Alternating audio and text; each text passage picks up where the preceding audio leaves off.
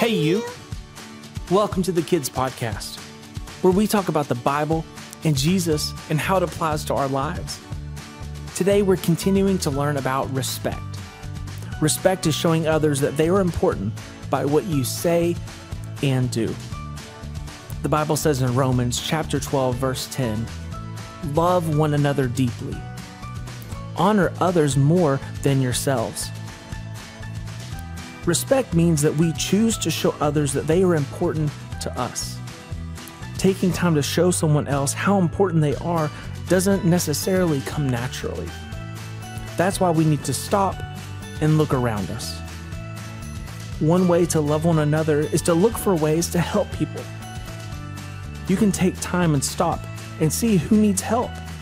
From opening a door to listening to a friend Helping others takes the focus off of you and puts it on them.